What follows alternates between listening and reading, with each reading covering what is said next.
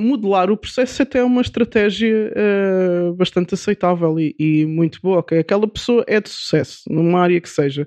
Ela levanta-se todos os dias a esta hora, ela é saudável, faz exercício, ela tira 2 horas por dia para ler e para aprender alguma coisa nova, para ouvir uma TED Talk, para ouvir um podcast, para ler um livro, para ler um artigo científico, para aprender alguma coisa, e depois tira mais 2 horas para investir no seu material próprio, e depois investe mais 5 horas por semana para conhecer pessoas novas, para ir a sítios, etc. Pronto, como é que eu aplico isto, este processo, para o meu resultado, para o resultado que eu quero?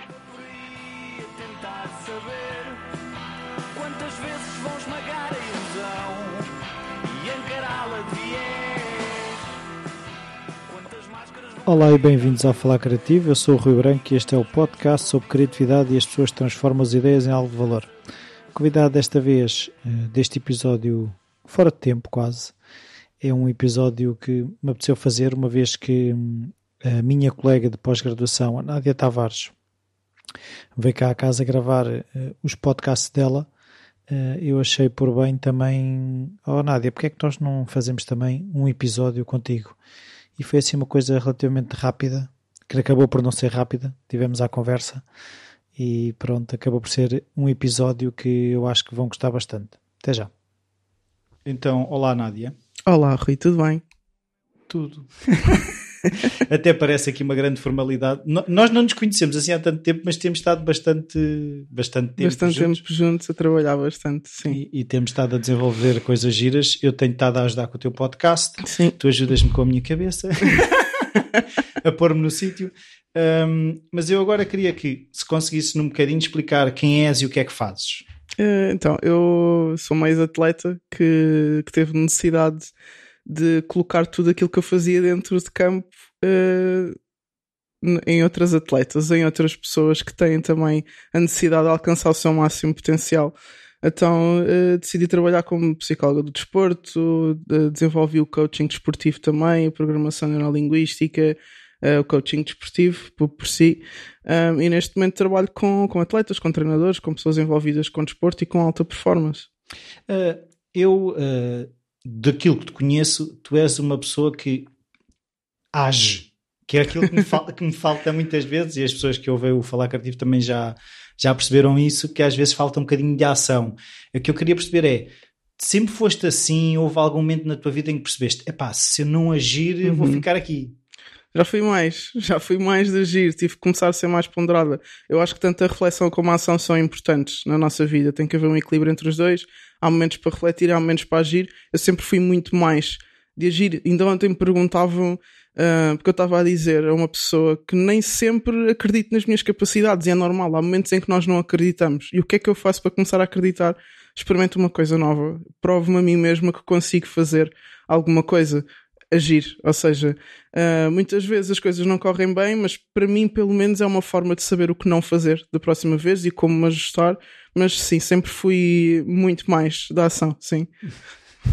Então, e eu queria perceber, tu quando eras pequenita, sonhavas, não, eu vou ser jogadora de basquete, eu vou ser psicóloga, eu vou ser pintora, o que é que tu te inclinavas? Eu sonhava com o basquete desde os 5, 6 anos. Sonhava em ser jogador atleta. Da WNBA. Sim, mesmo. Era a altura em que passava muito a WNBA, que começou a passar da WNBA na televisão em Portugal, que eu ficava até às tantas da manhã a ver os jogos da NBA e da WNBA, na altura da Tisha Penicheiro, que era uma das portuguesas que estava lá, com a Mary Andrade, e eu amava ver os jogos, andava sempre com uma bola de basquete debaixo do braço, depois comecei a jogar, fazia outros desportos e deixei... Em prol do basquete, fazia natação, fazia judo, e sonhava com isso a toda a hora. Eu dizia que ia trocar a bola de basquete por uma bengala. Obviamente que isso tem as suas consequências. Porquê? Porque o facto de eu só ter esse plano, quando esse plano não resultou, por causa de uma lesão, eu tive que deixar o desporto muito cedo, aos 23 anos, tive que deixar o basquetebol, já sendo atleta internacional e profissional, com possibilidades até de jogar no estrangeiro e tudo, por causa de uma lesão tive que deixar tudo a meio. trouxe algumas consequências, que foi o que é que eu faço agora, não é? Não ter um plano B. Sim, muitos atletas passam por essa questão da identidade pessoal, identidade desportiva, e misturarem as duas, e quando inevitavelmente a carreira desportiva chega ao fim, não sabem chega muito bem. Ao fim, né? Sim, há um dia. Inevitavelmente, não é? Não sabem muito bem o que fazer, não têm uma outra identidade, não sabem para onde ir agora. E eu passei alguns anos a tentar descobrir o que é que ia fazer. Fiz muita coisa que não tinha nada a ver comigo. Trabalhei em escritório, trabalhei atrás de computadores, que não tem nada a ver comigo, visto que, como falámos, sou muito da ação e gosto muito de estar com pessoas, gosto imenso de estar com pessoas. Estar atrás de um computador foi muito frustrante para mim, mas acho que também foi o momento em que eu percebi o que é que eu precisava de fazer a seguir. Sim, mas é assim, havia sonho, mas há sempre aquela coisa de quando tens que dividir a tua energia, o teu tempo, tu pensas assim, eu não vou estar a estudar, eu vou mas é treinar, ou tu percebeste que os estudos também eram importantes desde cedo? Ou havia alguma pressão familiar, não sei. Não tanto pressão, mas acho que nesse sentido fui muito bem educada pelos meus pais, de ter sempre a noção de que os estudos eram importantes. Quase que era um crime não ter boas notas, então eu sempre fui muito boa aluna. Da mesma forma que eu me aplicava para ser atleta, eu aplicava-me para ser aluna. Eu até costumo usar este pretexto com alguns atletas, que um bom atleta é um bom aluno, porque se tu te esforças, te superas, tens espírito de sacrifício e queres sempre ser melhor dentro de campo, como é que tu és diferente fora? Ou seja, és uma pessoa diferente dentro de campo e fora de campo, eu não entendo.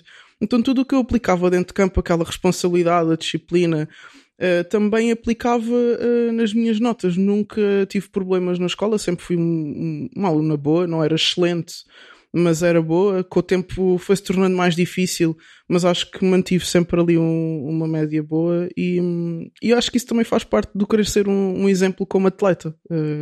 Manter a parte académica, ter o tal dual career que agora Sim. se fala, não é? Sim, mas... fazia sentido, uma vez que querias, o teu sonho principal, o teu plano A era ser jogadora de basquete, fazia mais sentido se tivesse ido para desporto.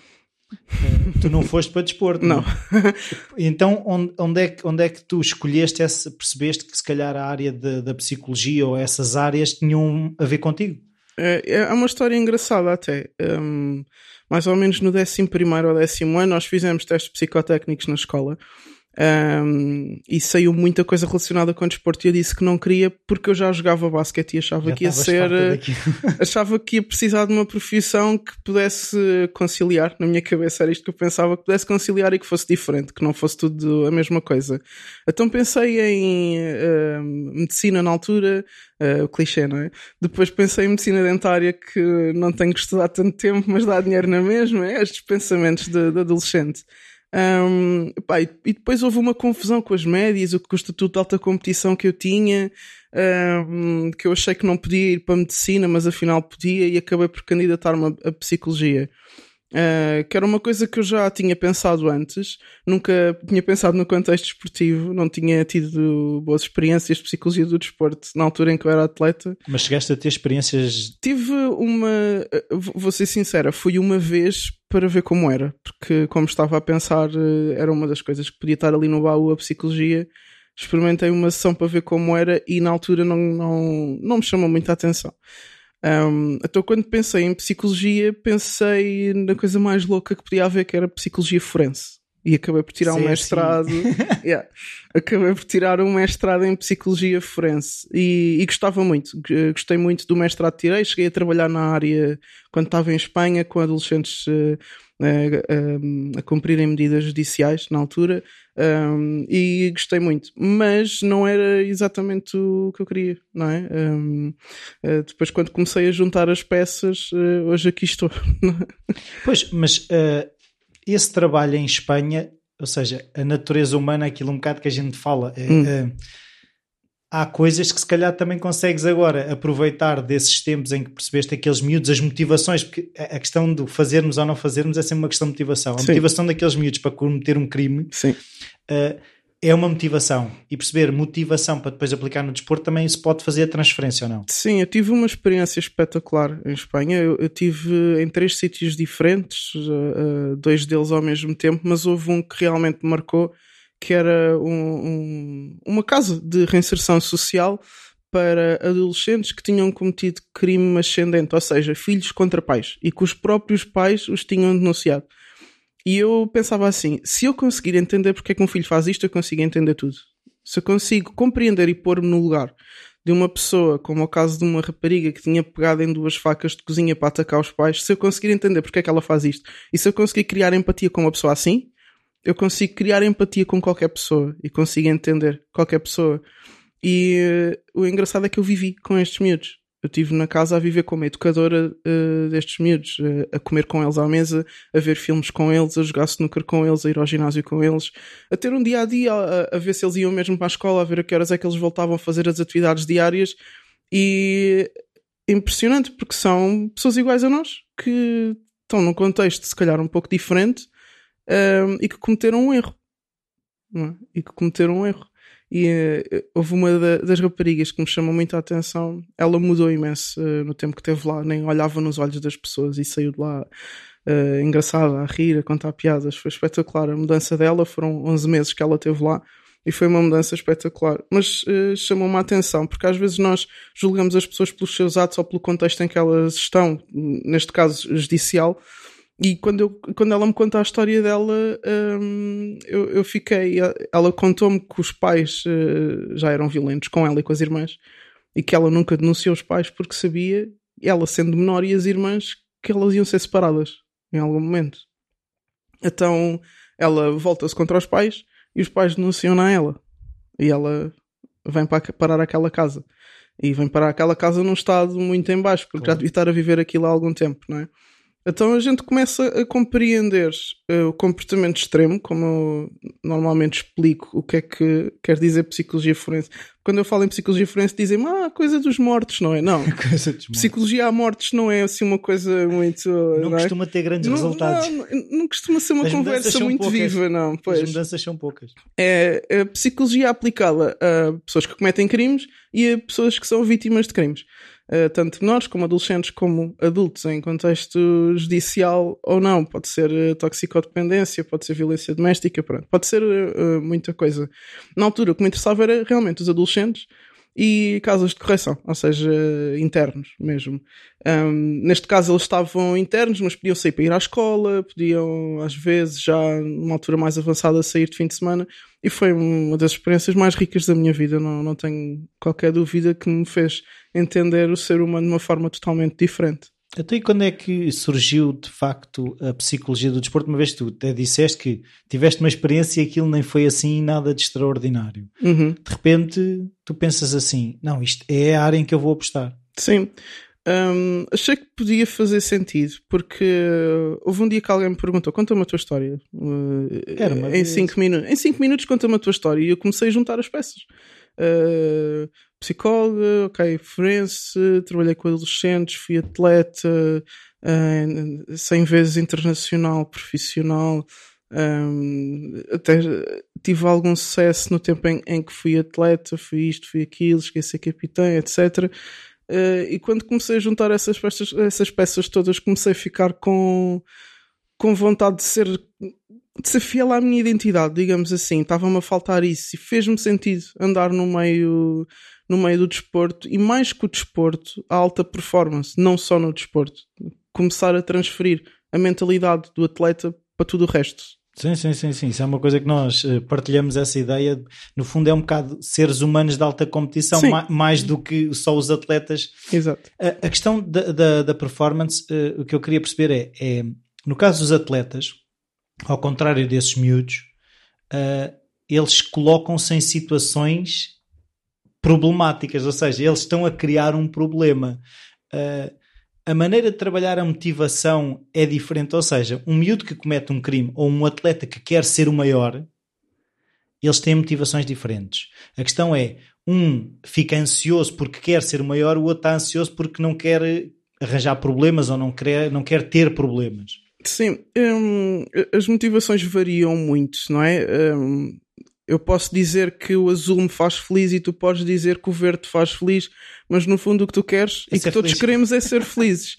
E se nós formos generalizar, as motivações são muito iguais entre todos. Nós queremos sentir segurança, nós queremos sentir-nos aprovados, nós queremos sentir-nos aceitos, nós queremos sentir reconhecimento, nós queremos sentir-nos valorizados. As formas como fazemos para sentir isso é que são diferentes. Não é? De acordo com o contexto, de acordo com a educação que tivemos, as experiências de vida, de acordo com as condições que temos ao nosso dispor e de acordo com a forma que nós vemos o mundo, não é? É isso que muda, não tanto a motivação crua, assim dizendo. Sim. Então vamos lá agora, se calhar, tentar ser mais práticos. Imagina um criativo e um atleta. Um quer marcar muitos golos, por exemplo, no caso do futebol, e o outro quer ser um músico conhecido. As motivações, como tu estavas a dizer, no fundo são as mesmas. A questão é, tu consegues arranjar, no fundo, rotinas ou caminhos para que aquela pessoa consiga tirar o máximo dela, ou seja, são áreas diferentes, mas os princípios, acredito eu, que sejam os mesmos. Sim, aliás, o slogan da Dream Achieve é aprender a alcançar o teu máximo potencial. Todos nós temos um potencial, não sei se o teu chega a 100, se o teu chega a 1000, cada um tem um. E não é questão de eu ser melhor do que tu ou ser melhor do que o da esquina, é se eu consigo ser o meu melhor. Isso... Normalmente a comparação é com o do lado, não é? Exato, e isso é uma das coisas mais irracionais que nós fazemos. Nós fazemos muitas coisas irracionais. Uma delas é essa, é a gente comparar-se com a pessoa do lado que tem cabeça, braço e pernas diferentes. É como querer fazer uma corrida entre o peixe e o leão, não é? Ou querer fazer... o peixe dentro da água. Ou querer fazer uma corrida dentro da água, não é? Tipo, natação entre um peixe e um leão também. Ou seja, não vai resultar, não é? Nós temos que olhar para as capacidades de cada pessoa, para o seu 100% e tentar chegar ao máximo dessa pessoa. E, obviamente, de acordo com as suas motivações, daquilo que seja mais importante para ela, há formas de ajustar e de criar estratégias para ela chegar lá. Pois, mas há uma coisa que eu até tenho andado a pensar sobre o assunto, que é esta questão de tentarmos ser o maior em vez de ser o nosso melhor. Uhum. Ou seja, e essa busca, porque hoje em dia também se fala muito nessa questão do o teu potencial, e nós achamos que o nosso potencial é ser o maior de alguma coisa. Uhum. Pode não significar... Como é que tu ajudas a perceber muitas vezes essa cena entre essa questão entre o melhor e o maior? Uhum. Não é uma tarefa fácil e rápida. Porquê? Porque a sociedade hoje, o que aplaude é o maior, não é? É o que está lá em cima.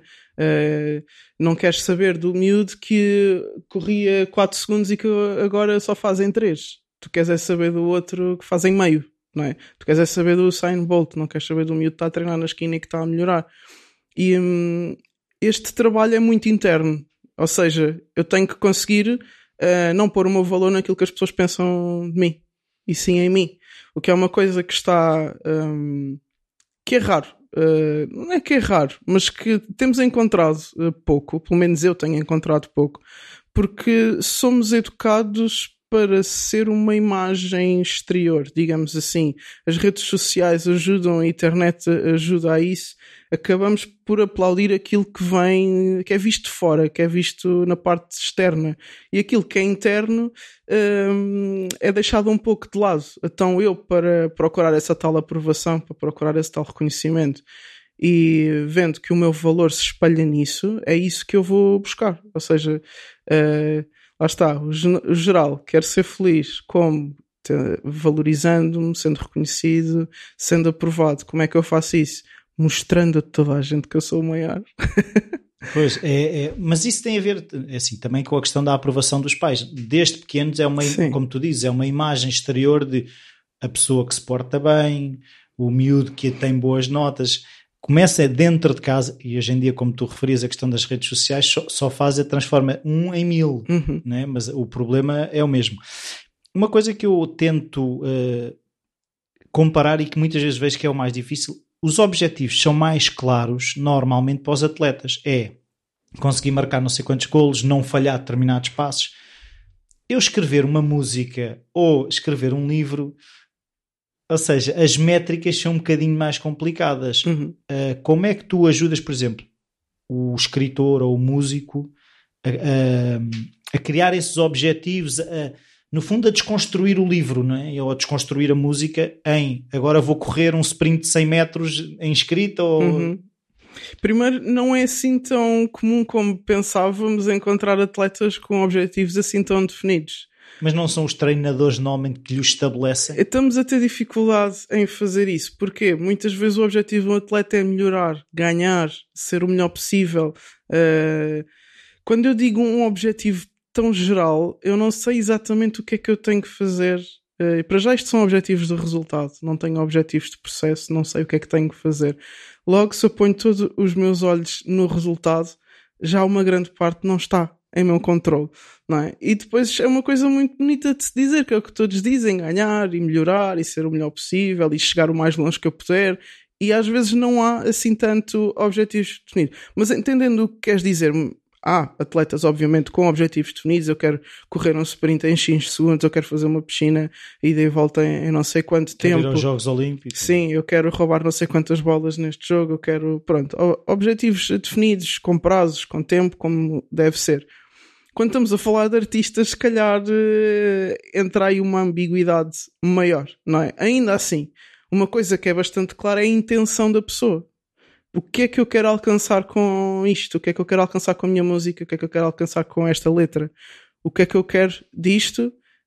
Em que pessoas? E porquê? E isso muitas vezes basta. Isso muitas vezes basta quando estamos a falar de um artista, não é? O que é que eu quero passar? Eu quero contar esta história para que as pessoas se identifiquem e vejam que são capazes. Ou eu quero falar sobre o amor e como é mais sobre dar, como receber. Eu quero chegar ao máximo de pessoas possível com esta mensagem. Posso dizer o máximo de pessoas possível, posso dizer um número, por exemplo, mas acho que com os artistas nem é tanto por aí. Acho que os artistas muitas vezes estão mais preocupados em expressar-se do que preocupados com o sucesso. Pelo menos dos artistas que eu conheço, eu vejo que eles estão muito mais centrados numa coisa deles, não é? Daquilo que eles podem controlar, lá está, em passar uma mensagem, em ser eles, em expor uma intenção, do que o sucesso que vão ter por causa disso. Sim, mas depois há aquela, assim, isso é tudo muito bonito, uhum. Mas depois há aquela questão de o valor que os outros reconhecem no meu trabalho significa que eu vou poder fazer mais ou menos daquele trabalho. Ou seja, se eu for um músico em que tenho os concertos cheios, eu não tenho que trabalhar no McDonald's a servir hambúrgueres. Pronto. Uhum. Muitas vezes é esta questão, não é que seja... um problema servir hambúrgueres. A questão é, se eu quero fazer muito daquilo, haver esse equilíbrio entre fazeres aquilo que é aquilo, a tua expressão, o teu máximo potencial e aquilo, uhum. E aquela coisa que no fundo está a desviar a atenção, a energia. Sim. O sucesso acaba por ser uma consequência. Obviamente que chegando a um determinado ponto é bom termos algum tipo de mentoring nisso e trabalharmos na nossa imagem, marketing pessoal, etc, etc. Mas a base de todo o sucesso está na coerência. As pessoas sentem incoerência. Não sei se já te aconteceu conheces uma pessoa e nos primeiros 5 minutos dizes que não gosto dela, ou olhares para uma pessoa e passados 5 minutos dizes uau, gosto muito desta pessoa, parece simpática, não sei o quê. Isto tem a ver com uma empatia que tu crias nos primeiros segundos, nos primeiros minutos, não sabes muito bem porquê, não é? E as pessoas sentem isso. Se elas sentem que tu não estás a ser coerente com aquilo que estás a fazer, fake. Se as pessoas sentem que tu estás a fazer só por causa do sucesso, isso vai-se sentir, vai-se ver de alguma forma. Não é preciso ser expert de linguagem não verbal para perceber. Nós conseguimos ver quando é que uma pessoa está a ser verdadeira ou não. E eu acho que a base do sucesso começa por aí. Eu quando comecei o meu blog, comecei com histórias pessoais. Eu nunca pensei que fosse atingir as pessoas que está a atingir neste momento. Foi só, pá, vou começar a escrever sobre isto, ter uma base para quando as pessoas me procurarem, verem quem sou eu, o que é que eu faço, o que é que eu penso, as minhas intenções, as minhas motivações, etc. E comecei a escrever sobre histórias minhas. Daquela vez que me mandaram correr, eu tive que me superar, pensei que não era capaz e depois fui. Daquela vez em que o jogo pensei que estava ganho e afinal não estava e depois eu percebi que afinal tenho que ir até ao fim. Daquela vez que tive que me levantar tão cedo, mas depois valeu a pena porque um ano depois consegui aquilo que eu queria e não estava à espera. E daquela vez que eu passei um ano inteiro no banco, mas treinei no ano a seguir, fui contratada para a melhor equipa do campeonato. Eu tenho várias histórias, mas são minhas e são escritas da forma como eu falo, não é? São escritas da forma como eu estou diariamente. E eu acho que foi isso que foi ganhando uma progressão. Obviamente, depois tive que criar algumas estratégias para fazer disso o meu trabalho, que é o que eu estou a conseguir agora. Porque na altura que eu comecei com o blog, eu estava a trabalhar no tal computador, não é? Fechada num cubículo, não é? Com 6 pessoas também atrás de um computador em que falar era quase proibido, não é? Foi aí que eu comecei, mas depois a coisa expandiu e hoje o que eu faço é só isto, é só relacionado com a parte mental dos atletas e da alta performance. Como é que tu foste fazendo a transição? Normalmente voltando à questão desculpa, dos objetivos, é a questão de se aquilo parecer demasiado difícil eu nem começo, ou seja, tua questão é como tu és da ação, tu arranjaste logo aí, se calhar, um plano e pronto, e aproveito para encaixar outra pergunta que não tem a ver, mas tem a ver, que é se o facto de teres sido atleta te ajudou nessa transição, na questão de estabelecer objetivos, dessa ação. Ao início não era muito clara com os objetivos que eu tinha, lá está, comecei a escrever por escrever, como eu estava a dizer, para me expor, para me expressar mais, não tanto expor, mas para me expressar. Mas tinha... há uma coisa que eu sempre me identifiquei, que é a insistência. Eu não consegui, hoje consigo amanhã. Eu hoje bati com a cara aqui, mas se eu amanhã for mais para a esquerda eu consigo, se amanhã for mais para a direita eu consigo, e vou. Às vezes, se calhar, refletindo um bocadinho, via logo o caminho, mas demorava mais tempo. Para mim eu não consigo estar parada, então... Vou avanças, mas com a cara feita num 8. Sim, exato. E chego ao fim e se calhar consegui e tenho uma história para contar. É mais ou menos isso. Sim.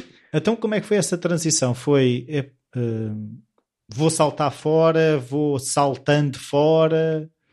Era um pouco o que eu estava a dizer. Eu comecei a ganhar alguma progressão, as pessoas começaram a gostar do trabalho, eu comecei a lançar o desafio às pessoas de trabalharem esta componente. E depois consegui um trabalho e 2 e mais o meu projeto, e comecei com as formações também na área da componente mental, comecei a fazer palestras em clubes, comecei a ter clientes particulares, as pessoas começaram a aparecer, não necessariamente porque eu dizia olá, sou psicólogo e coach e faço sessões para mudar a tua vida, não, eu acho que fiz isto uma vez há mais de um ano atrás, nunca, não costumo fazer, mas pelo valor pessoal que eu te estava a dizer há pouco, pelo valor pessoal que eu punha nas coisas que eu fazia, as pessoas confiam mais naquilo que tu fazes do que naquilo que tu dizes. Sim. Não é? Então o facto de se calhar eu ter passado por algumas coisas, o facto de ter sido atleta, de eu ter estado do lado de lá, se calhar ajudou-me a chegar aqui e a fazer essa transição. Sim, mas ao mesmo tempo eu estavas a falar na questão das pessoas serem falsas, ou seja, no teu caso as histórias são tão dentro do teu corpo porque tu viveste-as, não é? Mas às vezes também há aquela coisa de fake it till you make it, não é? Tipo, fingir até aquilo se tornar realidade. Nós às vezes conhecemos casos em que isso funciona. De que forma é que nós equilibramos esta coisa do fake it? Porque eu também já vi casos em que o fake it correu mal. Por isso eu queria perceber a tua opinião relativamente a isto. Não sei se é tanto fake it. Acho que isso é um termo que foi usado para pessoas que ainda não conseguem fazer as coisas, mas que podem de alguma forma fingir que conseguem até conseguir. Eu acho que esse fake it, esse comportamento que ainda não é meu, deve estar alinhado com as minhas intenções, que eu te falava há pouco, deve estar alinhado com a minha identidade, que eu ainda não consegui atingir. Ou seja, eu tenho um determinado potencial. Dentro desse potencial está aquilo que eu acho que eu sou como pessoa, a minha identidade, os meus valores que eu não estou a conseguir cumprir de alguma forma, as intenções que eu tenho que eu não estou a conseguir expressar, e depois estão os meus comportamentos, que são totalmente o contrário daquilo que eu acho que eu sou. Eu acho que aí sim vale o fake it, digamos, o entre aspas. Quando aqui, ainda não estou lá, isso? Mas... Quando ainda não estou lá, mas eu sou, de alguma forma, eu digo assim, eu consigo chegar ali, mas ainda não cheguei. É diferente eu estar a inventar experiências que eu nunca vivi, eu estar a querer ser uma pessoa que não tem nada a ver comigo, só porque vi o outro, é giro. Isto acontece muito também no desporto e na alta performance. Eu olho para uma pessoa de sucesso e digo, eu quero aquilo, mas eu não tenho nada a ver com aquilo, eu estou-me a comparar ao potencial do outro, não me estou a comparar ao meu potencial máximo. Se eu me estiver a comparar ao meu potencial máximo, esse fake it until you make it funciona. Se eu me estiver a comparar ao potencial de outra pessoa e à vida de outra pessoa, isso não funciona, não te vai saber bem no fim. Pois, e esse, agora que estavas a dizer que houve aqui uma ficha que se ligou, que é, se calhar o fake it, o fake it funciona se for no fake it processo, ou seja, se aquela pessoa tem um rigor de trabalho, ou se calhar se eu imitar um bocadinho aquele rigor de trabalho, mais facilmente eu consigo chegar a resultados semelhantes. Sim, uma coisa é modelares o processo, sim, outra coisa é quereres o resultado daquela pessoa só porque achas giro o sucesso que ela está a ter. Modelar o processo até é uma estratégia bastante aceitável e muito boa. Okay? Aquela pessoa é de sucesso, numa área que seja. Ela levanta-se todos os dias a esta hora, ela é saudável, faz exercício, ela tira 2 horas por dia para ler e para aprender alguma coisa nova, para ouvir uma TED Talk, para ouvir um podcast, para ler um livro, para ler um artigo científico, para aprender alguma coisa, e depois tira mais 2 horas para investir no seu material próprio, e depois investe mais 5 horas por semana para conhecer pessoas novas, para ir a sítios, etc. Pronto, como é que eu aplico isto, este processo, para o meu resultado, para o resultado que eu quero? Aí sim, podemos modelar resultados, não sei, a não ser que seja uma coisa muito específica. Eu sou do atletismo, tu também és, eu quero correr tanto como tu, o que é que eu faço? A não ser que seja uma coisa muito, muito, muito específica, sim, e estejamos exatamente na mesma área. Mas eu olho para uma pessoa de sucesso e quero só porque sim, que acontece com muitos miúdos, com o exemplo do Cristiano Ronaldo, não é? Todos querem ser futebolistas, não é? Querem ser futebolistas ou Cristiano. Exatamente, com o penteado e tudo mais, não é? E só que um parênteses, eu adoro o Cristiano Ronaldo, acho que ele é excepcional. Eu não estou a questionar o Cristiano, sim, nada contra. É esta focalização naquele caso no resultado, porquê? Porque tem sucesso, porque é o melhor do mundo, porque etc. Então eu também quero. De certeza que também queres. Sabes o que é que ele passa para chegar lá? Estás disposto a isso? Estás disposto a pagar mesmo esse preço? Porque depois, quando chegas a meio do caminho e percebes que não vais conseguir, começas a dizer que todos os sonhos são impossíveis de alcançar. Para ti e para toda a gente que te rodeia. Começas a ser uma pessoa frustrada e cética relativamente a tudo. Porquê? Porque traçaste um objetivo que não tinha nada a ver contigo. E traçaste-o mal. Sim, ainda por cima. Exato. Então, há aí uma componente muito, muito importante que eu gostava de perceber, se tu tens alguma maneira de ajudar as pessoas. Eu penso assim, que é a questão da paciência. Ou seja, porque eu decidi que hoje o meu potencial é A... Amanhã tem que acontecer o potencial A. Ou amanhã, pronto, quando muito daqui a 2 dias. Eu uso este exemplo agora que houve o início do ano, janeiro, e vem aquelas empresas dizer perca 8 quilos em 2 semanas e não sei o quê. Pronto. E ganhas todos no mês seguinte. Eu acrescentaria isso. Eu acho que quando uma pessoa... eu dou este exemplo, ok, queres 8 quilos em 2 semanas, quer dizer que são 4 quilos por semana, isso quer dizer que por dia tens que perder X, e para esse X tens que queimar X calorias em déficit, quer dizer que já tens que estar a contar com o que comeste. Isso quer dizer que tens que passar 1h30 no ginásio todos os dias durante esse tempo. Estás disposto a... então vamos aumentar, vamos passar para 2 meses, se calhar. E as pessoas não fazem esta análise na vida. As pessoas dizem simplesmente, ok, no fim deste ano eu vou estar milionário. Tudo ok, bem. Sabias que para estar milionário, se calhar, estou a dar um exemplo, ok? Se calhar tens de trabalhar 16 horas por dia, todos os dias, sem folga, sem ver a tua família, sem teres amigos, sem ir ao cinema, sem ir à praia, sem tirar as férias. Se calhar passamos para 4 anos então, ok? Então daqui a 1 ano, em vez da pessoa estar desiludida por não estar milionária, está motivada porque conseguiu atingir o objetivo que para aquele ano faz sentido, não é? Eu comecei recentemente a fazer crossfit, que é espetacular. Já chegaste aqui a casa sem quase mexer? Sim, a andar parecia uma porta, não mexia, não é? E houve uma coisa muito interessante que um rapaz me disse no segundo dia que eu fui. Eu estava já toda dorida do primeiro dia, e no segundo dia houve um rapaz que me perguntou, tanto estás a gostar, não sei o quê, e eu, sim, mas isto é difícil. Estava a ver um rapaz a fazer pull-ups e eu não consigo nem fazer este exercício no TRX, ou seja, estou muito longe. E eu a dizer este discurso, ou seja, todo o meu trabalho é contrariar este discurso, mas quando estamos na situação falamos sobre isto. Estou tão longe, queria que fosse já amanhã, sei lá o que é que eu estava a pensar. E o rapaz disse uma coisa super interessante: continua a aparecer, vais ver o que é que vai acontecer. Ou seja, próximo passo, vir amanhã. Pois, há um texto, olha, neste livro que está aqui, nesse mais grosso do Tim Ferriss. Neste que eu nunca leria. Pois. 100 mil páginas. Mas há aí um texto que eu ando a ler todos os dias, de manhã e à noite, porque tem muito a ver com isso, que é, há lá uma frase que eu fixei que é show up, do the work, go home. Yeah. E ele, esse o Coach Sommer, é o que ele diz é que é só isso, é show up, do the work, go home. Não há cá essa coisa, e quando há esse, ele diz que só tens, ele diz que é fácil na vida, porque quando tu só tens de tomar uma decisão, a tua decisão, por exemplo, é, eu quero fazer o pull-up. A decisão está tomada. Exato.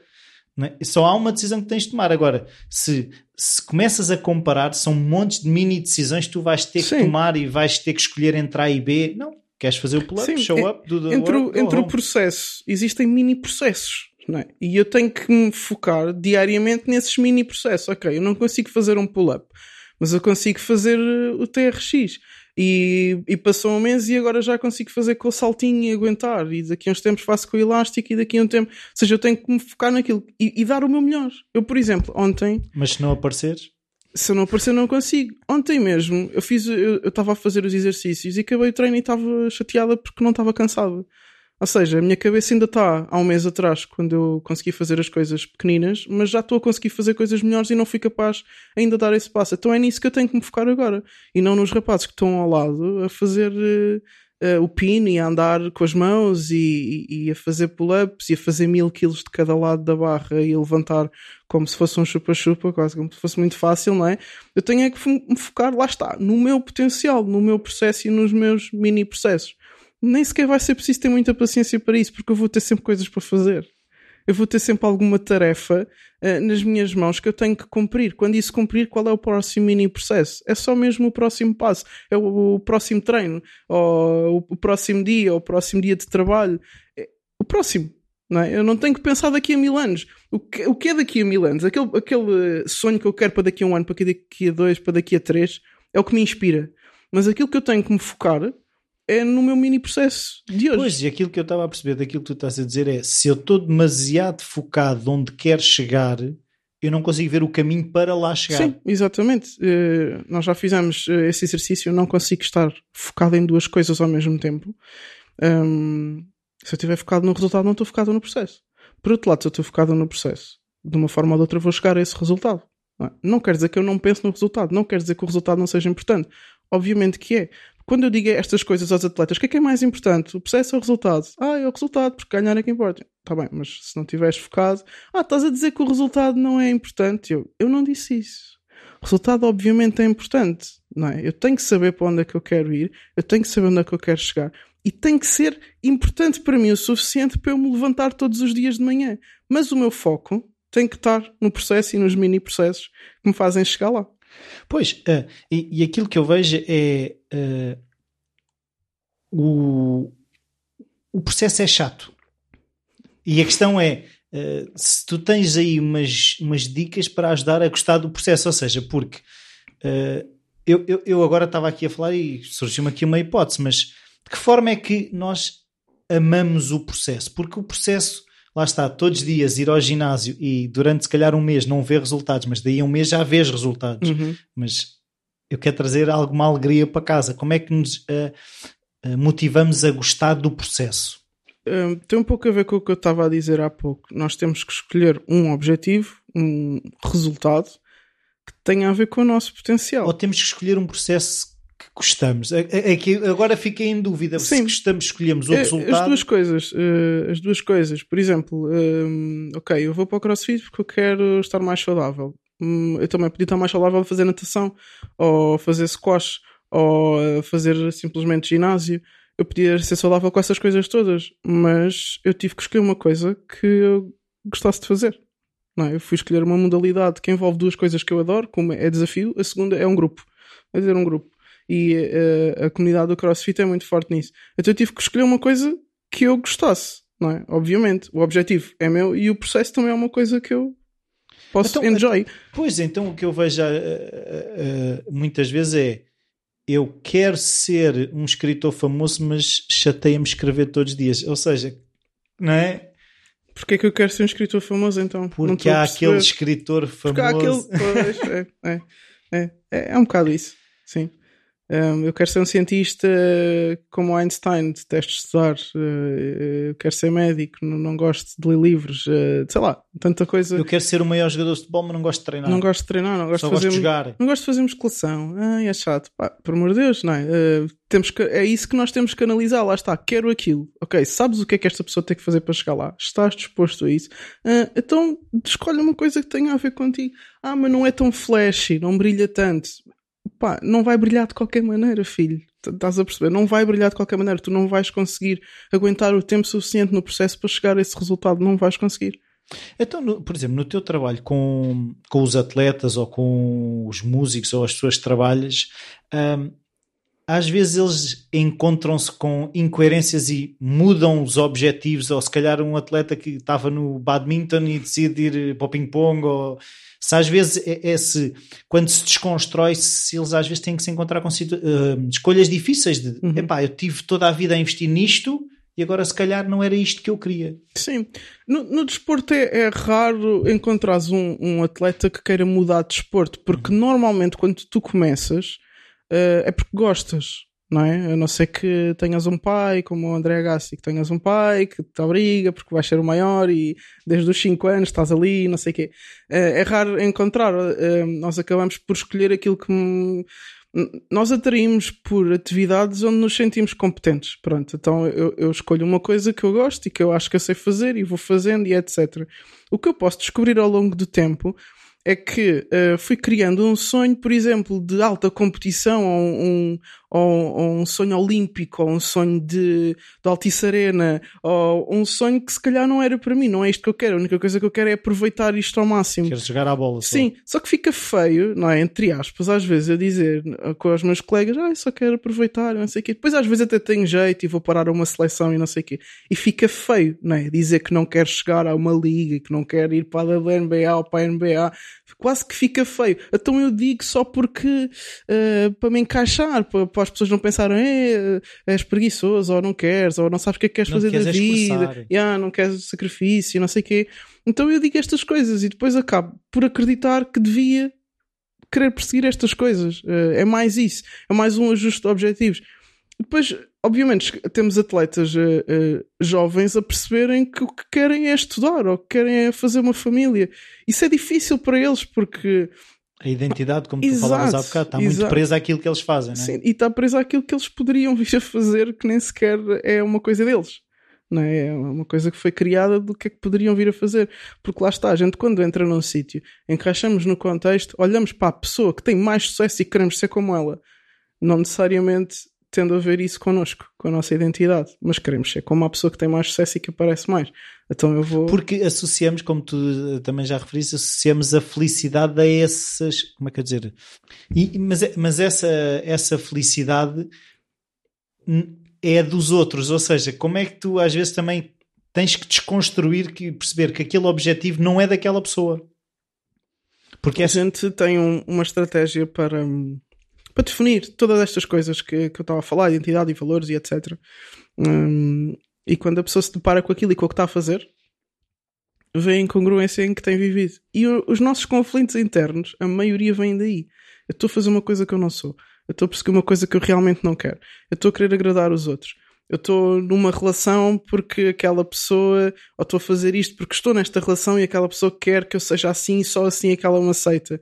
E começamos a ver esta quantidade de comportamentos que geram resultados, não é? Pois. Esta quantidade de comportamentos que temos que não tem nada a ver connosco. Daí vem a infelicidade, o conflito interno, a insatisfação, estas coisas todas que as pessoas não sabem definir e que andam às vezes de trabalho em trabalho, de relação em relação, de sítio em sítio e mudam de casa e moram num sítio e no outro e num país e no outro e procuram fazer coisas novas e nunca estão satisfeitas porque não são coerentes com elas mesmas, não é? O primeiro passo para a satisfação interna é sermos coerentes connosco, não é? Como eu costumo dizer, é melhor estar no início do caminho certo do que no fim do caminho errado.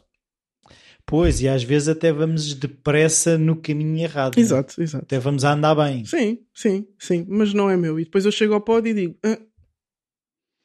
Não era bem isso. Sim, pois, é aquela frase que já várias vezes falámos, que é a questão daquela frase do Agassi, que é ele foi o número 1 mais infeliz do mundo. Exato, exato. Exato. É um excelente exemplo do que estamos aqui a falar, porque ele tinha um sonho que não era dele, não tinha a ver com a identidade dele, fez tudo o que tinha que fazer, chegou ao pódio e provou aquilo que eu muitas vezes quero provar às pessoas. Tu não vais ser feliz, isto não é teu, mas se eu for o melhor e ganho bué de dinheiro e não sei o quê, não sei o quê. Isto não te vai fazer feliz, a felicidade não é isso, não é de fora, mas as coisas que vêm de fora. Isto parece um clichê, mas é mesmo assim, é mesmo assim. E embora seja clichê, quanto tempo é que as pessoas demoram a perceber isso? É que da tua experiência é assim, se eu faço algumas perguntas rapidamente, as pessoas começam a encontrar as suas incoerências, ou o processo demora até... Muitas vezes essa personalidade se calhar está tão construída e tão debaixo de outras coisas que foram lá postas, até que ponto é que aquilo consegue sair, aquilo que de facto a pessoa quer. A identidade, as pessoas têm tantas camadas por cima, que como é que elas conseguem no fundo chegar àquilo que de facto querem? Ou seja, aquilo tem tantos layers de opiniões de outras pessoas que às tantas a pessoa já não sabe muito bem quem é que é e o que é que quer. Sim, às vezes com algumas perguntas tu consegues chegar lá. Uma das coisas mais divertidas que me acontece em sessões, não é? Em conversas com clientes, é fazer a mesma pergunta de formas diferentes e obter respostas diferentes. Eu começo a ver que a pessoa está a responder aquilo que é suposto responder em vez daquilo que realmente está dentro dela. Só isto já dá para lhe confrontar e dizer, olha, tu estás a ver que aqui eu perguntei-te isto e perguntei-te agora isto e é a mesma coisa e tu respondeste-me duas coisas diferentes. Se quer dizer que alguma coisa não está bem, que alguma coisa está incongruente dentro de ti. Tu não estás a ser sincero sequer contigo, como é que tu queres alcançar o que quer que seja, não é? Esta técnica é só uma, não é? Há muitas outras para a pessoa perceber onde é que está a minha identidade. Acho que uma das perguntas mais difíceis de responder é essa, quem sou eu? Não é? Eu, se uma pessoa é casada ou tem um melhor amigo ou uma melhor amiga, ou falando do pai ou falando da mãe, eu pergunto, olha, como é que é a tua mãe? Como é que é o teu pai? Como é que é o teu marido? Como é que é a tua esposa? E tu ficas, é assim, é assim, é assim. E também é assim, é assim. Tem isto bom, tem isto mau, tem este defeito, tem esta qualidade, nananana. Ok. E tu? Quem és tu? Silêncio. Como assim? Quem sou eu? Eu sou a Nádia. Sim, mas quem és tu? És atleta? Exato. Não sabem, não conseguem. A pessoa não para para pensar quem sou eu. A pessoa só para para pensar o que é que eu quero alcançar. Sim, ou seja, aquilo que eu começo a perceber é nós vemo-nos pelos olhos dos outros, que é uma coisa complicada. Sim, e os outros veem-nos sempre como aquela janela de Johari, não é? Que mostra que nós temos 4 níveis de autoconhecimento. Uma que nós sabemos e ninguém sabe quem somos. A outra que os outros sabem, mas nós não sabemos. Depois há uma que nós sabemos e todos sabem. E depois há uma que ninguém sabe, não é? Ninguém sabe. Que ninguém sabe, nem eu, nem os outros sabem porque é que eu sou assim, nem o que é que eu sou. Mas existe, e está lá. E influencia, não é? Exato. E nós muitas vezes estamos na janela do que os outros veem, não é? Porque os outros pensam que sabem, porque os outros veem de fora. Porque lá está, como eu te dava o exemplo daqueles adolescentes com que eu trabalhei em Espanha. Ok, ele teve este comportamento, mas o que é que está por trás? Não é? Eu estou a ver um comportamento. Estou a ver o comportamento. Exato. Né?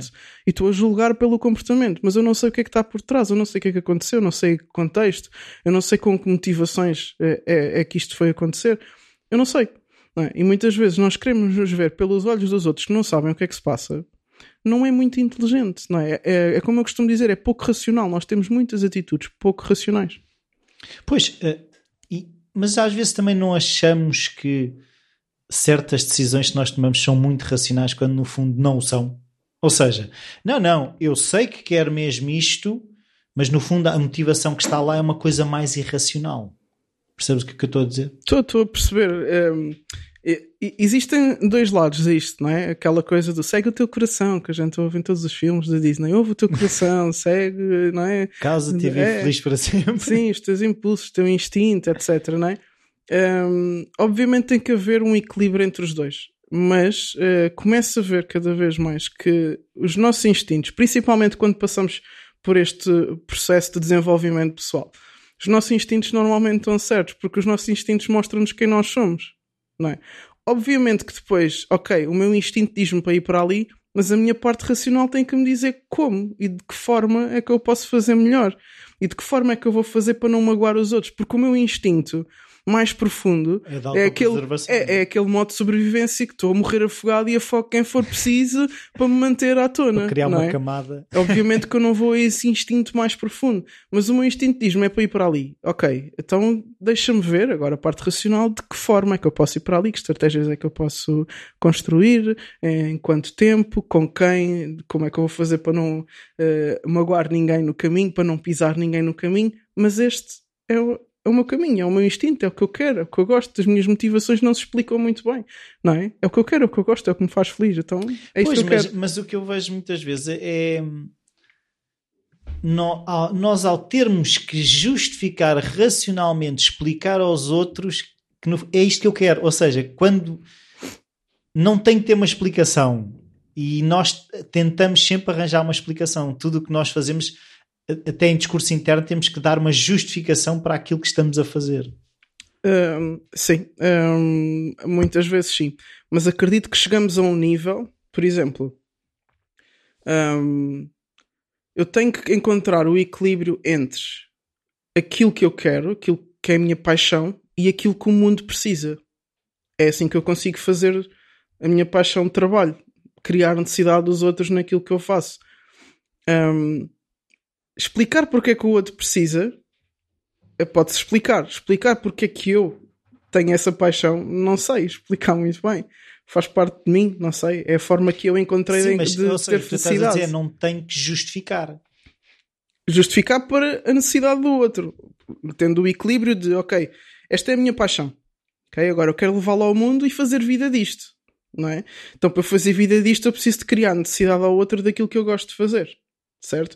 Um atleta, ok, é a minha paixão futebol, basquete, handball, agora eu tenho que criar necessidade aos clubes do meu talento. Okay? Eu posso te explicar que eu sou bom lançador, que eu sou bom defensor, que eu sou etc. Porque é que eu jogo basquete? Não sei muito bem, é o que eu gosto, é o que eu amo, é a minha paixão, traz-me isto, traz-me aquilo, traz-me outro.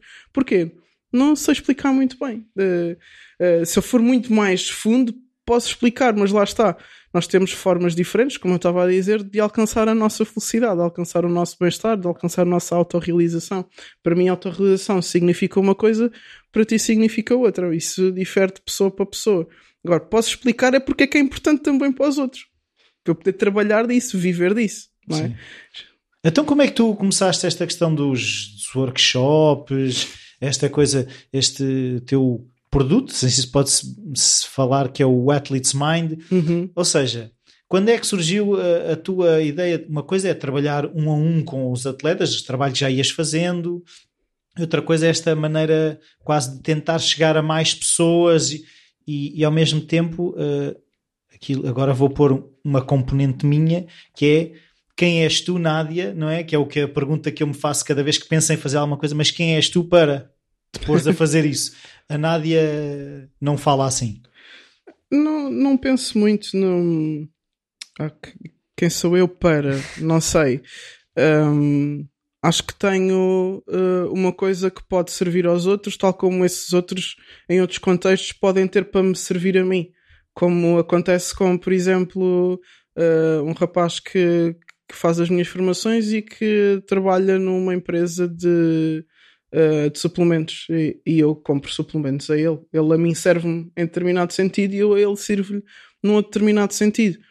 As pessoas podem gostar mais do meu estilo ou não e preferir-me a mim ou preferir outro, mas eu do que puder eu quero dar ao máximo de pessoas que puder e foi daí que surgiu o fazer as ações de formação, os workshops, o começar a fazer palestras. Primeiro porque eu adoro estar à frente das pessoas, de interagir com pessoas e quanto mais melhor, dá-me aquele nervoso no início, depois de passar para mim é espetacular, é como se fosse uma adrenalina poder interagir com pessoas, conversar, perguntar, pensarmos juntas, chegarmos a conclusões juntas, melhorarmos juntas. E surgiu também o Athlete's Mind, como estavas bem a dizer. O Athlete's Mind é um conceito que eu fui criando, porque o Athlete's Mind quase que surge de mim mesma, não é? Ou seja, o que é que eu queria? O que é que eu gostaria de ter? Eu transferi a minha mente de atleta para o que eu faço hoje. E comecei a pensar que qualquer pessoa pode ter essa mente de atleta para o que quer que seja que ela esteja a fazer. Pode ser um ganda pasteleiro. Pode ter um momento de atleta também. Os pasteleiros, os padeiros... Se calçar ténis. Acordam mais cedo que sei lá o quê. Sim. Não é? E para isso é preciso ter um momento de atleta. E os pescadores a mesma coisa. E quem trabalha em grandes empresas a mesma coisa. E quem é músico e quem é ator a mesma coisa. E quem é diretor a mesma coisa. E quem é professor também. Todos nós temos que ter essa mente de atleta, ter essas capacidades que os grandes atletas têm. Que normalmente é mais visível nos atletas, não é? Sim, porque há medalhas e há televisão e há exposição mediática e tudo. Mas todas as outras pessoas... Se houvesse as Olimpíadas do canalizador... Também, a mesma coisa, não é? Imagina tu tens a canalização toda errada aqui em tua casa. Vem um atleta era da canalização. Lindo. Era lindo teres a canalização toda mal feita, não é? Por exemplo, ou teres a casa toda mal construída. Sim, mas aquilo que eu vejo muitas vezes é essa falta dessa mente de atleta, porque a mente de atleta que eu acho que nós estamos dois a falar é uma mente de atleta em que eu faço o meu melhor. E muitas vezes falta as pessoas perceberem que toda a gente tem a capacidade de ter essa mente de fazer o meu melhor, não é fazer... cá desenrascar. Uhum. É? Sim, sim. Isso é quando, daquilo que eu estava-te a falar, ok, vou misturar a minha paixão com a necessidade dos outros. Eu só vou à procura da necessidade dos outros, não é? O que é que falta no mercado? Canalizadores, o que é que falta no mercado? Está ali um sinal numa padaria a dizer precisa ser empregada, então é a necessidade dos outros. Eu fico à procura da necessidade que existe no mercado e nos outros, sem ter em conta a minha paixão. Também existe o desequilíbrio contrário, que é outro assunto. Mas estas pessoas do desenrascar é porque não veem paixão naquilo que fazem, então e isso é uma das coisas do atleta. Ele faz o que ele gosta. Sim, não vão conseguir ter essa mente de atleta, precisamente não há tal paixão que tu estavas a dizer. E como eu estava a dizer, os atletas normalmente escolhem um desporto que gostam, não é? Normalmente têm paixão naquilo que fazem, não é? Tirando as exceções como o André Agassi que estávamos a falar, não é? Normalmente o atleta ama aquilo que faz, e é por isso que ele não consegue descansar até ser o seu melhor. Nem que ame, por exemplo, eu estava a pensar miúdos que vão para determinado desporto porque o pai também, nem que amem o pai para fazer, para ter a aprovação do pai, mas ou seja, a paixão é sempre essa motivação, não é? Sim. Eu acho que é o combustível que te move para tu treinares, ires a uma competição e quase ganhares e perderes no último segundo e depois levantaste no dia a seguir e dizer ok, próxima, e tenho ainda combustível para a próxima e não desisto até conseguir, até onde eu puder, não é? E ter esta mente de atleta em tudo o que eu faço, imagina, não é? Imagina se o atendimento ao cliente em Portugal tivesse a mente de atleta. E como é que isso faz, não é? Ou seja, o Athlete's Mind é um a um, é em grupos, como é que funciona? Pode ser em três modalidades, na verdade. O primeiro é individual, é um programa de 5 semanas, pode ser individual. Estas 5 semanas não quer dizer que em 5 semanas se alcance uma mente de atleta, mas trabalhamos 5 semanas para começar a trabalhar com uma mente de atleta. A base, a estrutura. Exatamente. Temos também equipas, não é? Equipas desportivas e equipas de departamentos, equipas que estejam no mesmo contexto, trabalhar também estas 5 semanas. E temos a modalidade de grupos, que é um grupo de pelo menos 8 pessoas que tenham o mesmo objetivo, ainda que não se conheçam de lado nenhum, podemos juntar-nos e também trabalhar nessa mente de atleta quase como se fossem sessões em grupo, não é? Sim. Podemos ter estas 3 modalidades em que o objetivo é sempre conseguir ter ideia destas características, o que é que me falta para chegar lá, o que é que eu tenho em mim, quais é que são, qual é que é o meu potencial, o que é que eu tenho em mim desta mente de atleta para poder desenvolver, porque depois a mente de atleta não é igual para todos. Há uns que se distinguem mais pela disciplina, há outros que se distinguem mais pela superação e perseverança, há outros que se distinguem mais pela insistência, há uns que se distinguem mais por determinadas características e outros por outras. Então também é preciso desenvolver a mente de atleta de cada um, não é? Sim, isso também eu acho que é importante para depois também perceberes de que forma é que tu podes contribuir, ou seja, se tu fores para uma equipa onde faz falta superação e é a peça que tu levas, será mais fácil tu também ajudares aquela equipa, se aquela equipa precisa de outra coisa e tu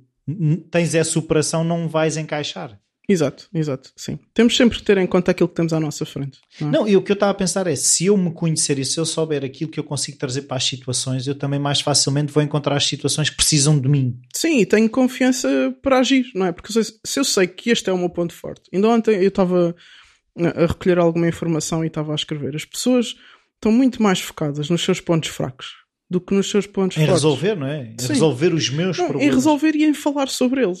Não é? Porque tenho um objetivo para alcançar. Ah, mas isto e isto. Está bem, faz-me uma lista quase de Natal a dizer todos os pontos fracos. Está bem, ponto forte.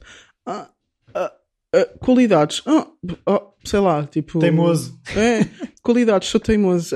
Coisas... E depois... Não, aquela que é quase uma não qualidade, que é confio demasiado nos outros. É quase que, coitadinho de mim, sou tão fixe, mas confio mais nos outros do que em mim, então no fundo isto não é uma qualidade, é um defeito, porque eu não confio em mim, confio mais nos outros. Exato, estás a perceber? Então... Isto traz-nos um... Isto também tem a ver com uma coisa. As pessoas fazem isto muitas vezes para se defender de agir, ok? Porque se eu admito que eu tenho um ponto forte, eu vou ter que agir sobre ele. Pois então é. Se eu distingo mais os meus pontos fracos, pelo menos fico quieta porque não sei fazer nada e não consigo nada e não posso nada. Não é? Mas quando eu começo a focar nos meus pontos fortes, que não é uma coisa assim tão fácil, mas toda a gente tem, e no fundo toda a gente sabe que qualidades é que tem, só que tem medo de as dizer. Porquê? Porque a partir do momento que eu digo eu tenho este ponto forte, quase que eu tenho que provar que eu tenho. E não posso falhar, ou seja, se é o meu ponto forte e se eu falho, não me sobra mais nada. Já viste? Pois. E as outras pessoas estão a dizer, então, não eras forte nisto. Força. Isto tudo tem implicações, mas é procurando esses pontos fortes que eu também crio estratégias. Ok, se eu sou forte nisto, eu não me vou meter naquilo.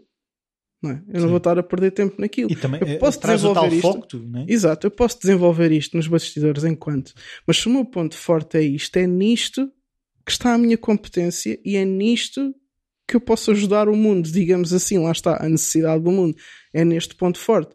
Eu não vou focar nos meus pontos fracos.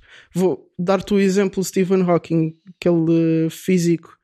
Ele não vai focar nas capacidades físicas dele, porque ele neste momento é tetraplégico. Pronto. Ele não vai focar nisso, mas ele foi muito bom a focar-se nas capacidades boas dele. O Einstein teve até muito tempo sem saber ler. Era um dos piores alunos até a quarta classe. Era, pronto, na altura nem se sabia o que era isso, então era como se fosse burro e não tinha... coitadinho. Não é? Mas ele não se focou nisso. Ele focou-se naquilo que ele tinha de bom. Aquela imaginação, aquela forma de pensar fora da caixa que ele tinha, foi nisso que ele se focou. Então nós temos que começar a tirar o foco daquilo que não sabemos fazer, porque há muitas coisas que eu não vou saber fazer. Sim, mas eu vejo essa, por exemplo, lá vou eu falar nos meus defeitos, lá está, estamos aqui com... Mas é essa questão do querer fazer tudo, não é? E de que forma é que isso também, essa mente de atleta me pode ajudar a trazer esse foco, porque eu percebo da experiência que tenho, é quando eu consigo colocar energia em menos coisas, aquelas coisas avançam muito mais do que eu se espalhar claro. Energia entre 20 ou 30. Não é? Claro, eu não tenho que saber fazer tudo, eu tenho que saber fazer bem uma ou duas ou três coisas, não é? Obviamente, quanto mais coisas eu conseguir fazer, se eu souber aplicá-las ao contexto e no tempo, espetacular. Mas eu não preciso de saber fazer tudo, ninguém sabe fazer tudo. Ninguém? Ninguém sabe fazer tudo. Alguém sabe fazer tudo? Não sei, mas a questão que eu vejo é, há pessoas que, e eu tenho andado a pensar sobre isto, que é a questão de, e que é um bocadinho que a tua vida fizeste, foi a energia que tu conseguias aplicar numa área depois transferir para outra, e visto fora parece que aquela pessoa faz muitas coisas, aquela pessoa faz bem várias coisas, mas uma de cada vez. Exato, lá está, aplicado ao contexto e ao tempo. Eu não conseguiria agora fazer o que faço e ser atleta ao mesmo tempo. Não ia conseguir voltar a jogar basquete e fazer o que faço. Só fazia uma coisa ou fazia outra, então fazia as duas mais ou menos. Não é? Yeah. Nunca conseguiria ser boa realmente numa das coisas, porque estou a dividir as minhas forças. Quando eu identifico o meu ponto forte ou os meus pontos fortes, eles não precisam de ser imensos como a lista de Natal que eu faço para os meus pontos fracos, não é? Para fingir que não consigo fazer nada. Só precisa de ser 3 ou 4 coisas. Eu quando me identifiquei com o trabalho que eu faço hoje, não é? E trouxe a tal mente de atleta que eu tinha para hoje, eu identifiquei 3 ou 4 coisas. 3 ou 4 coisas que me sustentavam, a minha motivação, a minha paixão. 3 ou 4 coisas que eu consigo fazer, que eu sei fazer, que eu posso ser boa a fazer. Então é nestas 3 ou 4 coisas, 3 ou 4 conceitos que eu vou incluir no meu trabalho. Nada mais. Nada mais. E não há resistência em largar, imagina, porque há uma coisa que eu às vezes, isto parece quase uma consulta, mas pronto... Não, mas que é a questão que eu às vezes vejo, que é coisas que tu não queres propriamente fazer, mas que até te ajeitas e tens tido aprovação. Percebes? E as pessoas reconhecem em ti essas qualidades e tu até te vais ajeitando com aquilo. Mas aquilo, no fundo, não é aquilo que te move. Mas, ao mesmo tempo, vai havendo umas palmadinhas nas costas. Como é que depois é o processo de largar aquilo que te tem trazido aprovação? É isso, acho que há bocado fazias uma pergunta mais ou menos com isso e a gente desviou. A gente começa a perceber o que é que realmente nos faz felizes, não é? Lá está, eu chego ao topo e não é assim nada de especial. Como é que eu percebo isso antes?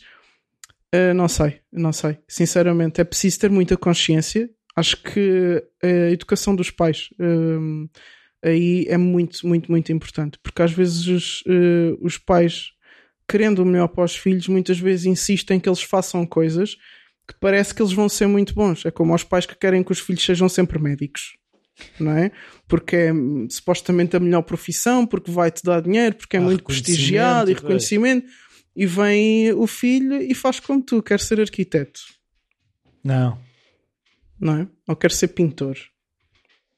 Eu quero ser jogador de futebol. E agora? Não é? Como é que a gente equilibra as coisas? Pois, é assim, agora como pai, a questão é que a questão que eu agora estava aqui a pensar, que é a preocupação de um pai é que o filho seja feliz. Só que ainda associamos uma tal estabilidade com a felicidade. Uhum. E nós pais também temos que pensar sobre isso. É assim, nós queremos felicidade ou estabilidade? Estabilidade, felicidade, como é que... Se tivermos que escolher uma, qual é que escolhemos? Uhum. Eu acho que toda a gente precisa de alguma estabilidade, ok?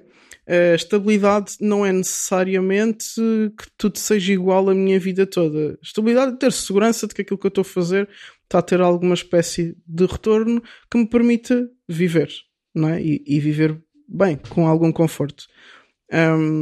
Isto relativamente, claro, à parte material existe estabilidade emocional, não é? Existem outros tipos de estabilidade. Agora, eu acho que isto não é muito fácil, ok? Mas relativamente à educação dos pais, entre a paixão e a tal estabilidade que tu defines como estabilidade, eu acho que pode haver um negócio e podemos fazer as duas coisas. Por exemplo... Sim. Não é? Quando o miúdo é novo. Sim, ainda... mas pois o que eu vejo é que nós temos ainda este pré-conceito de uma coisa ou outra, tipo, queres ser música, então vais viver debaixo da ponte. Cada vez menos é isso. Ou se vais ser médico, tens a vida feita. Vamos ver, estamos ainda nas polarizações, exato, nos extremos. E eu, como cantor, posso chegar muito longe e como médico posso acabar sem emprego. Não é? A gente nunca tem... a certeza do que é que vai acontecer, a gente não prevê o futuro, a gente tem mais ou menos uma ideia do que é que poderá haver mais probabilidade de acontecer. Agora, essa ideia de que só podemos fazer uma coisa é totalmente errada, não é? Falava há bocado do dual career, por exemplo, nos atletas. Ok, eu estou a perseguir a minha paixão no desporto, mas também estou a estudar e no futuro tenho algo garantido. Isso não quer dizer que aquilo que eu esteja a estudar também não seja uma paixão. Pois, mas agora está-me a lembrar, quando fomos àquela... Foste falar ao CAR, ao Centro de Alto Rendimento no Jamor, uma das perguntas era essa de ter que escolher entre os estudos ou a energia que ponham nos estudos. E... Mas não... lembras-te dos miúdos? Sim. Como é que eu faço para conciliar? Como assim como fazes para conciliar? Tu vais aos Estados Unidos e tu não podes treinar se não tiveres boas notas. Ponto. Tens que fazer as duas coisas e fazer as duas coisas bem.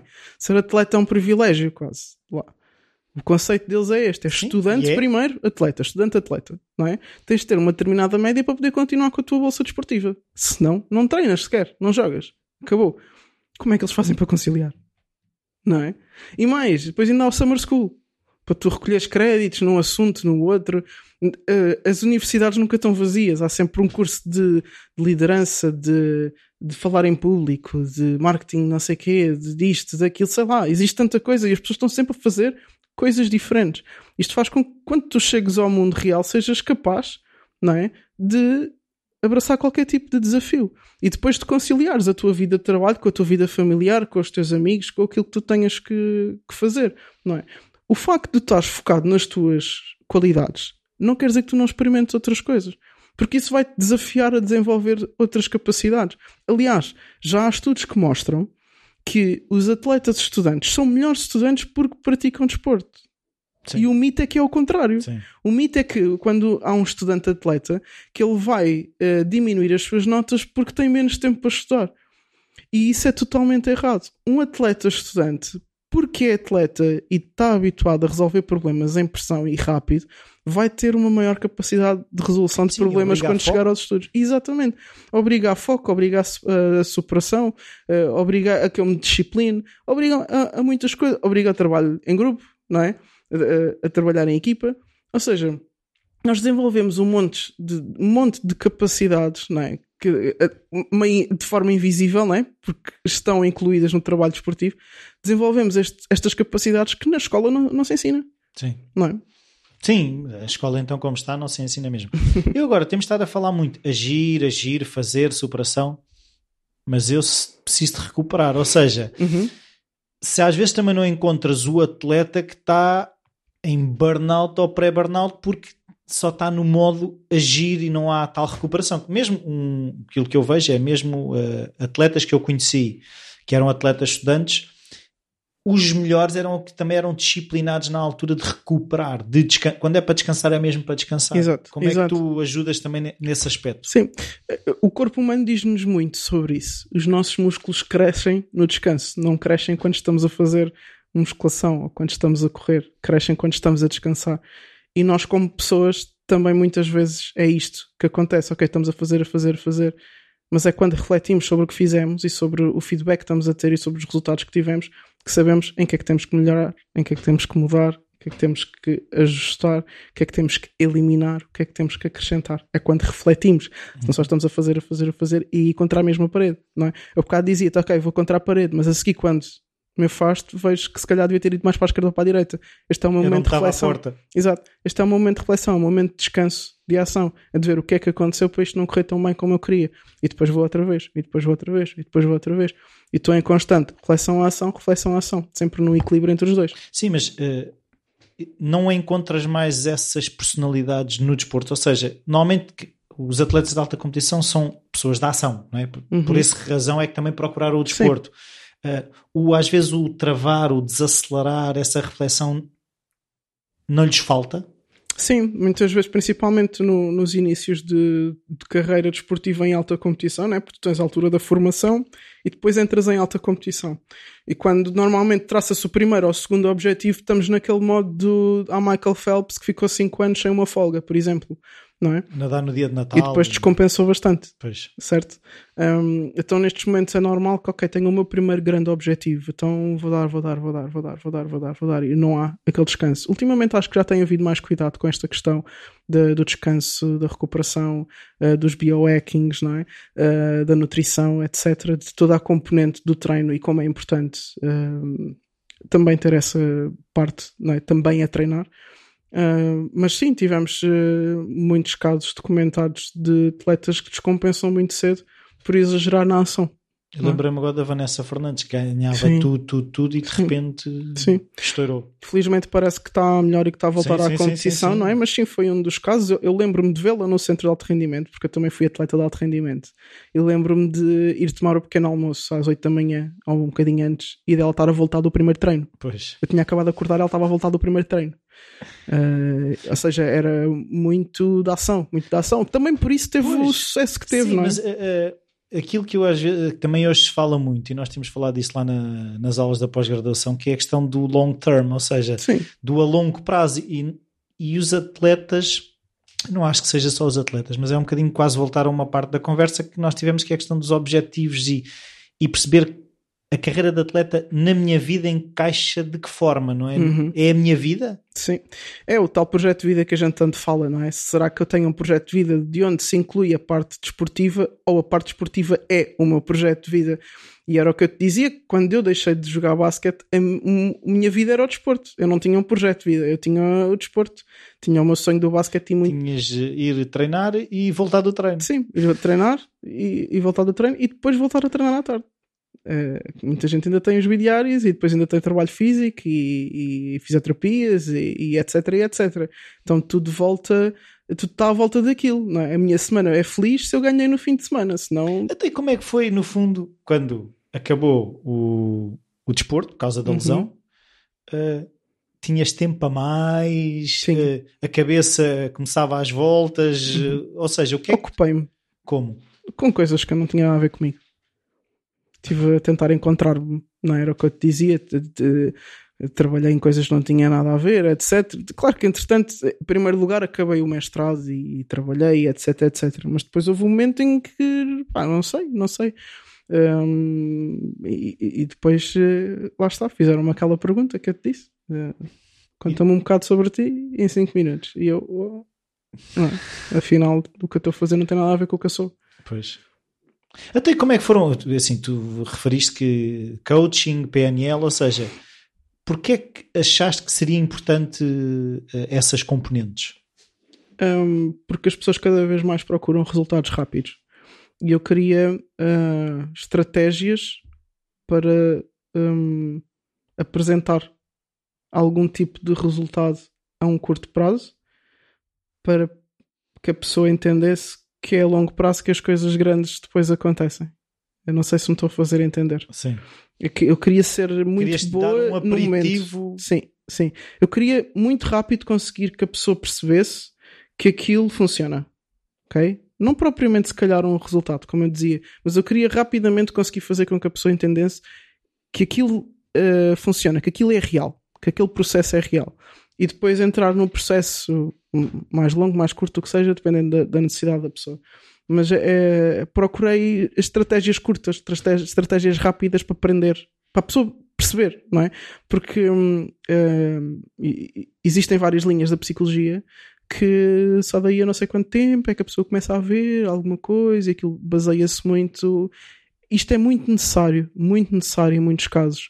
Mas no desporto isto não funciona muito bem, porque às vezes tens um jogo no fim de semana. Eu já tive clientes que me disseram à quinta, tenho um jogo no fim de semana e estou-me a sentir nervoso, ansioso, não sei o que, podemos fazer uma sessão hoje e amanhã para ver se no sábado.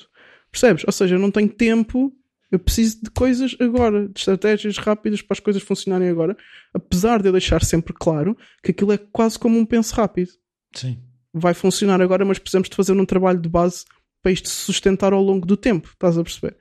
Só que senti necessidade de ir buscar ferramentas mais quick, estás a perceber? Pois, eu estava-me a lembrar de uma frase que li ontem de um mestre do Karate, dos grandes mestres que ainda vive até a décimo dão, o Kanazawa, que ele fala que antigamente para evoluir eram precisos 10 anos, agora evoluís o mesmo em 3 anos, mas não nos podemos esquecer que o que vem fácil, vai fácil. Sim. Ou seja, aquela simplicidade de... Mas, e às vezes... Como aos 8 quilos em 2 semanas e depois... É isso, é o que vem fácil, vai fácil. Mesmo se formos hoje em dia que sabemos mais de fisiologia, mesmo até os processos de alteração da mecânica dos músculos, das articulações, tudo demora tempo. Eu até posso conseguir fazer um pull-up ao fim de pouco tempo, mas não é um pull-up. Mas depois arrebenta as costas ou arrebenta o ombro ou não sei o quê, e as coisas têm que ser com o tempo, exatamente. Mas obviamente eu tenho que mostrar, se calhar, às pessoas de hoje em dia que querem resultados rápidos, eu tenho que mostrar à pessoa que ela consegue fazer. Sim. Estás a perceber? Que é possível fazer um bolo rápido, não é o bolo da tua vida. Sim, exatamente. Mas tens fome? Ok, vá, toma um bolinho, mas não é espetacular. E de que forma é que a PNL, daquelas aulas que já tivemos, eu fiquei fascinado com a PNL. E de que forma é que tu vês que a PNL é rápida, é a longo prazo? Como é que funciona a PNL no meio disso tudo? Eu quando fiz o meu curso de PNL... foi uma semana que mexeu totalmente com o meu ser, digamos assim, porque rapidamente tu és confrontada com questões. Vou-te dar um exemplo que ficou na minha cabeça. Existe uma coisa que se chama crenças, são coisas que nós acreditamos serem verdade mesmo quando não são. Por exemplo, todas as mulheres conduzem mal, ou os homens são todos iguais, ou é trabalhando que se alcança... Deixa-me só fazer aqui uma ressalva que outro dia ouvi para ajudar a reforçar a importância disso. Outro dia ouvi uma frase que é: as crenças são mais fortes que a verdade. Sim, as crenças são a nossa verdade, não é? Nós olhamos para as coisas como nós somos, não como as coisas são. Somos nós que damos significados às coisas. Então deram-nos uma lista de 200 crenças. Crenças limitadoras, não é? Também há crenças possibilitadoras. Se eu acreditar, tudo é possível. Se eu acreditar, nada é uma coincidência, nada acontece por acaso. Isto é muito possibilitador. Tu quase consegues lidar com todos os desafios de uma forma muito aberta, com estas crenças. Mas falando de crenças limitadoras, deram-nos uma crença de 200 e eu assinalei 40 no primeiro dia. E eu fiquei logo ali... tipo, eu estou a ver o mundo todo ao contrário. Então, quer dizer, se eu eliminar estas crenças limitadoras, eu começo a mudar a minha forma de estar no mundo. Logo, se o meu comportamento muda, os meus resultados também mudam. Mas são 40, não é? Ou seja, ok, ali à minha frente apareceu, ok, isto é verdade, mas agora preciso de um processo, mas já aprendi, já estava presa àquilo. Sim. Percebes? Porque a partir do momento em que tu sabes, tu já não consegues não saber. É isso. Sim, e começas a pensar como resolver. Não? Sim, sim. Nós não conseguimos não responder a perguntas que nos são feitas. Nós automaticamente respondemos dentro da nossa cabeça. Sim. Se quer dizer que se eu souber fazer as perguntas certas no momento certo, tanto a mim mesmo como aos outros, o cérebro começa a funcionar na direção certa. Pois, as pessoas procuram respostas quando elas têm que fazer melhores perguntas. Sim, sim, e fazem perguntas muito más. Porquê é que eu sou tão estúpido? Porquê é que isto me acontece sempre a mim? Porquê é que isto é tão difícil? Porquê é que a crise? És tu porque é estúpido. Sim, e depois obviamente vamos obter respostas disso. E isso vai-nos criar pensamentos e sentimentos e ações. Vais justificar porque é que é estúpido. Exato, exatamente. Eu tenho que sempre arranjar formas de justificar os meus resultados, mas esses resultados já são a consequência dos meus pensamentos. Pensamentos que vêm das perguntas que eu me faço constantemente. Se eu mudar as perguntas que eu faço, se eu mudar as minhas crenças, se eu começar a ajustar as coisas... Mudo os meus pensamentos e acabo por mudar as minhas ações, não é? Ações e resultados. Pois. Exatamente. Olha, a gente já vai aqui com algum tempo e eu estava aqui a pensar que agora gostava de saber como é que são os dias da Nádia Tavares. Tipo, levantas-te cedo, levantas-te tarde, lês, já falaste no crossfit, vais ao cinema, vês televisão. Como é que uma atleta de alta competição vira uma psicóloga de alta competição? Olha, é uma pergunta muito interessante. Fazes treinos bidiários de psicologia? Os meus dias são muito diferentes, porque trabalhar com desporto inclui ver treinos e ver jogos. Às vezes tenho fins de semana, às vezes não tenho fins de semana, às vezes tenho uma folga, às vezes estou 7 dias seguidos quase sem pregar olho, às vezes tenho muito para escrever, às vezes tenho menos. Então eu tenho dias muito diferentes. Mas coisas que eu faço sempre, que eu incluo na minha rotina, é fazer exercício. Não sou tanto de ler, é uma coisa da minha personalidade que eu tive que adaptar. Não sou tanto de ler, apesar de que leio, mas sou mais de ouvir muito, de ouvir aulas, de ouvir podcasts, de ouvir entrevistas. Audiobooks é a solução. Sim, sim, também podia ser. Por exemplo, eu ando muito de carro para ir para uma cidade, para outra, para dar palestras, para ir ver outras equipas, etc. Ouço, quase nunca estou a ouvir música, muitas vezes estou a ouvir podcasts, estou a ouvir entrevistas a pessoas de sucesso, estou a aprender, estou a absorver, estou a plantar sementes no meu cérebro, digamos assim, a fazer-me as tais perguntas certas. Interajo todos os dias com atletas, interajo todos os dias com treinadores, estou constantemente envolvido em competições, estou constantemente em ambientes de desporto, estou constantemente envolvido em ambientes de alta competição também fora do desporto. Quase todas as semanas dou uma palestra, às vezes 2, já aconteceu como há 2 semanas fazer 4 na mesma semana. Então às vezes tenho 4, às vezes tenho 1, então logo aí difere como é que é a minha semana.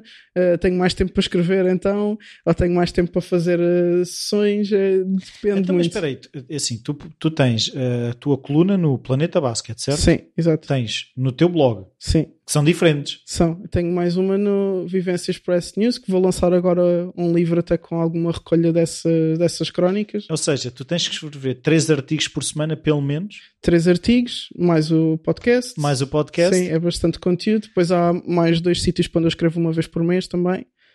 Ou seja, acaba quando é que tu escreves e como é que tu vais buscar o material para escrever? Como é que é? Escreves tipo de um tiro, escreves, deixas marinar e depois voltas a pegar no texto? Como é que tu fazes isso? Lá está, depende, como estava-te a dizer. Muitas vezes estou a ver um treino, ouço uma frase ou vejo uma reação e isso já me dá material. Às vezes estou a pensar, ou estou a ler, ou estou a ouvir um podcast e lembro-me de uma outra coisa qualquer e escrevo se calhar só um parágrafo só para introduzir e depois mais tarde pego no texto e desenvolvo. Sim, até nas aulas já devia, tipo, de repente o professor diz qualquer coisa, tu escreves, epá, vou escrever sobre isto. Yeah. E mete logo e já está ali material para... E é importante agora... como é que é dizer, captar essa frase logo, ou seja, se tu não fizeres isso a tendência é aquilo desaparecer. Opa, ao início não, mas agora esqueço-me com muita facilidade. É? A idade é uma coisa, uma pessoa vira após 30 e parece que tudo fica botão autodestrutivo. Tudo. Não, estou a brincar. Isso já é uma crença. É capaz. Mas sim, gosto muito de apontar frasezinhas. Às vezes só lanço a frasezinha, às vezes essas frases dão textos, às vezes dão podcasts. Às vezes dão palestras também. Às vezes... E como é que é a preparação das palestras? Ou seja, porque aquilo é um guião, é... como é que tu ensaias aquilo? Fazes visualização? Não fazes? Não, eu sou... temos que bater muito nesta tecla, sou muito da ação. Eu tenho tópicos para a palestra e deixo-me ir, basicamente. Por enquanto tem resultado muito bem. Tópicos e deixar-me ir. Já fiz palestras de 10 tópicos para alcançar alta performance e dá 1h40 e estou a interagir com as pessoas e estou a fazer perguntas, as pessoas respondem, depois faço uma dinâmica, depois faço outra e de repente olho para o relógio e são quase 2 horas de palestra com 10 tópicos. Deixo-me muito ir, deixo-me ser muito natural, deixo muito as minhas histórias também introduzirem por aí. Obviamente que esses tópicos já são baseados em conhecimento científico, não é? Sempre devidamente documentados, mas muitas vezes deixo-me ir, principalmente quando são palestras elucidativas de este tema é importante. Quando estamos a falar de ações de formação, obviamente a preparação é outra, é mais técnica, já envolve algumas ferramentas, já envolve estar preparado para dúvidas, já envolve dinâmicas mais específicas e a preparação é diferente. Ainda assim, sou uma pessoa muito de me deixar ir no momento, de confiar muito no momento. Por enquanto tem funcionado. Pois, eu agora estavas a falar nas palestras, lembro-me de uma que fui, já não me lembro bem qual é que foi das tuas, que eu queria perguntar como é que é lidar com os céticos e a questão das desculpas, que eu vejo muita gente que vai lá e depois põe-se a fazer perguntas e nós que já vamos percebendo um bocadinho, é assim... Esta pergunta não é mais do que uma desculpa para não fazer. Sim, exatamente. Há pouco tempo até falava, eu não vou dizer especificamente o que é, para nem sequer haver rastro para se identificar a pessoa, mas eu falei sobre uma determinada coisa e dei uma percentagem. Uma percentagem de pessoas que têm este comportamento. E a pessoa, eu li que... Imagina que eu digo 50, eu li que era 56. E eu, sim, pronto, 56, sim, mas 56 não é 50, não é? Tipo, já é mais de 50%, não sei o quê. E eu, tá bem, ou seja, quando eu entro nestas discussões, como uma das que tu viste, por exemplo, acho que do que estás a falar, foi de um atleta também que foi assim uma tecnicalidade qualquer de, mas se é isto não é aquilo, mas se é aquilo não é isto, então e como é que tu fazes isto? E nas exceções de 1% que não sei o quê. E tu, há sempre uma pessoa destas num grupo. Não é? A dinâmica de grupo mostra-nos que há sempre uma pessoa nos grupos que é cética, está-se a impedir de avançar, ou seja, está a criar pretextos para não ter que o fazer. Está basicamente a dizer-me aquilo que eu te dizia há bocado. Ok, eu tracei um objetivo, não o consegui alcançar por algum motivo, estou desiludida comigo, com o mundo, com o contexto, com as coisas. Então agora eu vou dizer a toda a gente que é impossível, porque se me provam que é possível, eu não sei se eu sou capaz de... Não, eu não sei se eu sou capaz de lidar com o facto de ter falhado e de que podia ter feito diferente ou de que posso vir a fazer diferente, não é? Porque eu falhei uma vez. Então, o ceticismo, eu costumo dizer que é as pessoas impossíveis de trabalhar. Ser cético, não é? Não acreditar em nada, não acreditar que seja possível mudar. Estas pessoas estão destinadas a nunca chegar à alta performance. Não é? Porque as pessoas que chegam a alta performance acreditam, não é? Isto parece mais um clichê, mas acreditam simplesmente em alguma coisa. Não é? Uma pessoa diz assim: ok, tu para chegares aqui precisas disto, ok, como é que eu tenho que fazer e quantas vezes é que eu tenho que fazer? Isto é alta performance. As pessoas não duvidam e se ficam a perguntar, é de uma forma construtiva: ok, mas como? Mas isto funciona em que alturas? E quando é que eu posso fazer isto melhor? E tiram dúvida em prol da evolução, não em prol de destruir aquilo que tu estás a querer ensinar e a ferramenta que tu estás a querer dar. Agora, como é que tu lidas com eles? É preciso ter conhecimento, mas é preciso ter bagagem. Isso é assim, tu lidaste muito bem com aquilo que eu estou a dizer. A questão é, quando encontras um cliente que ao fim de 10 minutos de conversa são 500 desculpas. Eu normalmente não trabalho com essa pessoa mais. Já aconteceu... de trabalhar com equipas e de fazer sessões individuais e chegar ao treinador e dizer: eu com esta atleta não... é perda de tempo, mais vale investir noutra pessoa. Não dá. É ser claro nas tuas forças. Exato. É eu preservar-me de... Não, isto também é valorizar um bocado o meu trabalho. Não é? Porque eu não cheguei, li um livro e vou falar sobre isto. Não é? Eu sou licenciada e mestrada e pós-graduada e coaching certificada e PNL e coaching desportivo, e agora estou a dizer aqui o meu currículo, mas para as pessoas entenderem que quando eu chego para falar sobre um assunto, não foi uma coisa que eu vi no Facebook. Não é? E se a pessoa já vai com esta postura... houve um senhor que é muito conceituado no coaching, que uma vez contou-me uma história parecida. Ele diz que um cliente lhe ligou e disse: olha, eu já tentei tudo, só me falta coaching e PNL, e eu quero tentar consigo. E ele: olha, pode pôr cheque na sua lista, porque se é só para tentar... já está, pronto. Pode pôr cheque, vamos fingir que tentou. Porque se o objetivo é tentar vai tudo... vai poupar tempo aos dois. Não é? Ele vai chegar e vai estar a retaliar tudo o que tu estás a dizer para também dizer que nada funciona. Sim. É aquela pessoa que depois diz: eu tentei tudo e não consegui. Mas tentaste de verdade ou retaliaste tudo o que te apareceu?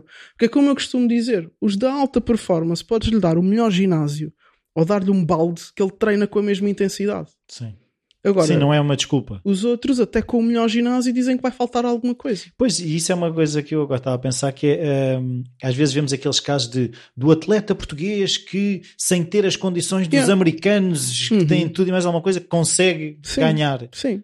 Porque não é, não, é isso, não é a questão não é o ginásio, não é as condições. Claro que as condições ajudam, mas às vezes também se calhar prejudicam porque facilitam... Sim, determinadas coisas. Das duas formas tu podes evoluir. Se tiveres as condições todas, ótimo. Se não tiveres, eu vou desenvolver outras coisas. Não é? Está bem, mas se formos, por exemplo, agora estava a pensar nos atletas quenianos, se calhar a maior parte deles no Quénia não tem as condições de topo que se calhar que os maratonistas americanos têm. Não é, a questão é, não são as condições, não é ter o lápis perfeito, não é ter o microfone perfeito que faz o resultado. Sim, e a pessoa que procura essa perfeição já está-me a dizer que é uma desculpa. Não tem capacidade de adaptação, tem flexibilidade a nível mental, não se consegue adaptar a desafios, não se consegue adaptar a imprevistos. Podemos trabalhar isso, sim. Mas se vens com o estás-me a dizer que não queres. Sim, mas eu acho que é importante isso que estás a dizer, é assim, a pessoa tem que de facto querer ser a melhor versão dela própria. Tem que absorver, não é? Tem que absorver. Se a pessoa vai ali para trabalhar aquilo, então vamos trabalhar aquilo. Não vamos estar a dizer que aquilo não funciona, que é para eu não ter que trabalhar aquilo. Admiro mais as pessoas que dizem: olha, eu não vou por aí, tal, não estou bem como estou. Sim, admiro mais essas pessoas do que as pessoas que vêm... Lá está a tal coerência que tu referias, não é? Sim, sim. Pá, eu estou bem assim, não preciso de ser isto ou aquilo ou outro. As pessoas quase que preferem dizer: sim, estou a trabalhar com uma psicóloga de desporto e coach de top performance, mas aquilo não consigo, não funciona comigo. O que é que eu te posso dizer? Comigo não funciona. Tu, com os outros, se calhar funciona. Comigo não funciona. Pá, não funciona porque... Não queres que funcione. Pois, não. Então, eu pergunto sempre, livro ou livros que tenham sido importantes para ti, assim que te lembres. Tu estavas a falar que não és muito de ler, mas é capaz de haver um ao outro. Epá, apanhaste-me agora de surpresa. Sou eu. Ai, surprise. Vais ter que me dar aqui uns minutos para me lembrares. Meia hora. Inner Game of Tennis foi muito importante para o trabalho que eu faço. Foi uma forma muito... inovadora de ver as coisas, de fazer as coisas, lá está, com o instinto quase, ensina coisas muito relacionadas com foco e instinto. Eu gosto muito disso. E eu gosto muito que é um método, não é de trabalho mental, é um método de aprendizagem, mais do que tudo. Sim, sim, sim. De aprenderes a fazer determinadas coisas quase que através do instinto, mas com foco altíssimo. É o foco, mas lá está, voltamos quase ao início da conversa, um foco interior, não é o foco naquilo que os outros, nem a expressão exterior da coisa, é a expressão interior da coisa. Sim. Outro livro que eu gostei muito de ler chama-se Five Dysfunctions of a Team. Na altura deram-me, quando eu fui para os Estados Unidos, deram-me para ler antes de começar a época. Era uma tarefa. E eu nunca li. Li agora há uns 2 anos atrás. Explica como é que uma equipa se torna disfuncional. E o que fazer para... Ainda te lembras das 5? Eu lembro-me das 5, mas vou falar de uma só para as pessoas. Há uma que eu gosto muito, que é a falsa harmonia. Ah, está tudo bem. É, e os conflitos saudáveis, que é o que impede que haja a falsa harmonia. É os conflitos saudáveis, é o dizer o que penso, não é? De haver forma, confusão, mas lidar-se com aquilo. De forma a sempre melhorar, ou seja, de forma construtiva. Quando, não é só para destruir. Quando existe aquela falsa harmonia, e agora passando se calhar para um segundo, nós não cobramos do nosso colega que ele seja melhor. Os nossos padrões acabam por ser muito baixos de tipo de comportamento. Mas depois também há aquele ressentimento às vezes. Então vou-me estar a esforçar se aquele gajo não faz nada. Esse é o trabalho. Por isso é que esse livro é tão interessante. Porque esse é o trabalho. É eu perceber que o meu colega está-me a chamar a atenção de alguma coisa porque é que todos sejamos melhor. Este livro é num contexto empresarial, por isso também me chamou muita atenção. A alta performance em empresas chamou muita atenção. Equipas são equipas. Sim, equipas são equipas. Por isso é que dá muito para fazer o transfer entre o desporto e empresas. Mas é muito interessante ver como é que muitas vezes eu me calo para não haver confusão, mas depois a confusão é maior por eu me ter calado. Claro. Não é? Porque então, não se resolve nada. Sim, se eu tiver padrões elevados de processo e de resultados, eu olho para o meu colega do lado, sei que ele não está a fazer o que poderia fazer e cobro dele de uma forma saudável. Ele melhora e a nossa equipa melhora. E eu também vou ter que me manter sempre a melhorar para estar ao nível desta equipa. Claro. Então, e se tivesse de deixar um ou dois conselhos para quem está a ouvir, assim, tipo, coisas que as pessoas podem fazer para melhorar, nem que seja hoje? Sim, eu até posso dizer 3 coisas que acho que é o básico. Nós temos sempre o nosso ponto atual, o sítio onde queremos chegar e o como fazer. O primeiro passo, que é sempre o mais difícil, é a pessoa olhar para onde está e realmente ver as coisas como elas são. Porque nós, como estávamos aqui a falar, criamos muitas histórias à volta, muitas crenças, muitas desculpas, para justificar os nossos maus resultados. Quando nós tiramos essas desculpas, essas histórias, a culpa do outro, mas que é por isto, que é por aquilo, quando nós tiramos isso e vemos porque é que as coisas realmente estão como estão, onde é que eu estou, o que é que eu estou a fazer, em que ponto da minha vida é que eu estou neste momento, eu começo a querer construir um ponto B. Porque se eu vejo as coisas como elas são, vai haver alguma dor, mas essa dor é o que me vai fazer querer mexer de onde eu estou para onde eu vou. O segundo passo seria definir muito bem o que é que eu quero, de acordo, como falámos aqui durante esta conversa, de acordo com a minha identidade, com as minhas intenções, com as minhas paixões, com os meus valores. O que é que eu quero? O que é que eu quero? Não o que é que os outros querem que eu seja, ou o que é que os outros achariam um giro. Sim, ou o que é que os outros achariam fixe eu ser. O que é que eu quero? Ok? E elevar os padrões desse meu ponto B, digamos assim. E o terceiro passo seria, de uma forma realística, traçar ao longo do tempo um plano para poder chegar lá. Obviamente que estes 3 pontos, estas 3 coisas que eu falei, demoram algum tempo. É sempre bom ter algum acompanhamento. Não querendo puxar a brasa à minha sardinha, mas é sempre bom ter uma pessoa que veja as coisas de fora do nosso labirinto. Quando nós estamos muito envolvidos emocionalmente com as coisas, distorcemos as coisas a nosso favor. Quando temos alguém a ver as coisas de fora e a ajudar-nos nesse caminho, é bem mais fácil sermos práticos e sermos racionais relativamente àquilo que estamos a fazer, para traçar onde estou agora, onde quero chegar e como fazer para chegar lá. E uma coisa que eu vejo que é transversal aos dois, que é aí que eu acho que a visão externa pode ajudar, é ser realista, ou seja, ser realista no hoje, sim, ser realista onde é que eu posso chegar e ser realista na maneira de lá chegar. Sim, e é aí que a tal visão deturpada que nós normalmente temos, porque estamos sempre a ver deste lado, ajuda a ter outra pessoa a ver também. Sim, relativamente a esse onde quero chegar, muitas vezes queremos chegar muito rápido e depois queremos chegar muito rápido e queremos muito grande. E também há o outro lado do não sei se vou conseguir, então é melhor pôr para daqui a 10 mil anos e uma coisa muito baixinha. Ou seja, tem que haver um equilíbrio para os dois lados, tem que ser exatamente de acordo com o meu potencial. Por isso é que é bom ter esse acompanhamento do quem sou, o que é que eu sou capaz de fazer, quais é que são as minhas potencialidades, não é? Quais é que são as minhas qualidades e onde é que eu realmente posso chegar. E agora vou lutar por isso. Tá, Nádia, muito obrigado. Obrigado eu. Espero que as pessoas tenham retirado tanto da conversa como eu tenho retirado de outras conversas que tenho tido contigo, e acho já aqui muita coisa para as pessoas poderem usar já hoje. Muito obrigado. Espero que sim. Obrigado. Tchau. Olá, bem-vindos de volta. Espero que tenham gostado desta pequena surpresa à meia da semana. Foi um episódio que não estava propriamente planeado, mas acabou por funcionar bem. Eu gostei. de ter esta conversa com a... Mais esta conversa com a Nádia, falo bastante com a Nádia, porque como já disse no início, estamos a fazer uma pós-graduação, os dois, somos colegas de pós-graduação, e tem sido bom ajudar a Nádia, mas também tem sido bom para mim questionar certas coisas que eu achava e confrontar com uma pessoa que parte mais da ação do que propriamente da reflexão. A Nádia está a fazer um bocadinho, como ela dizia, o trabalho contrário, está a ser uma pessoa que reflete mais, eu estou a tentar agir mais, não estou a tentar do or not do, there is no try, como diz o Yoda, por isso estou a agir mais, ainda se calhar não tanto como pretendo, mas a coisa está a andar e espero que tenham gostado deste episódio, por isso se gostaram, partilhem, podem também ajudar o Falar Criativo deixando as avaliações e as críticas no iTunes, podem também tornar-se patronos no Patreon, os links estarão na página e, como vocês são umas pessoas muito simpáticas, a Nádia, que vai dar agora uma formação nos dias 23, 24 e 25 de março sobre treino mental e alta performance, ela deixa aqui um código para vocês usarem e terem 10% de desconto. Se disserem que vão daqui, o código é Dream Criativo.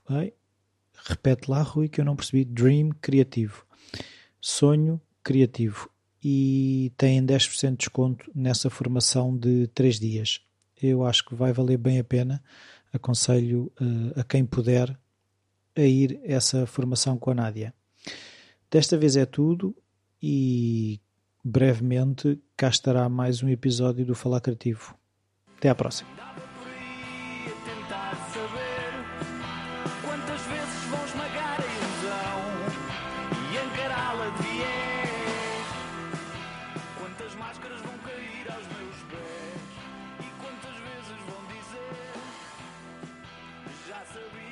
Yes,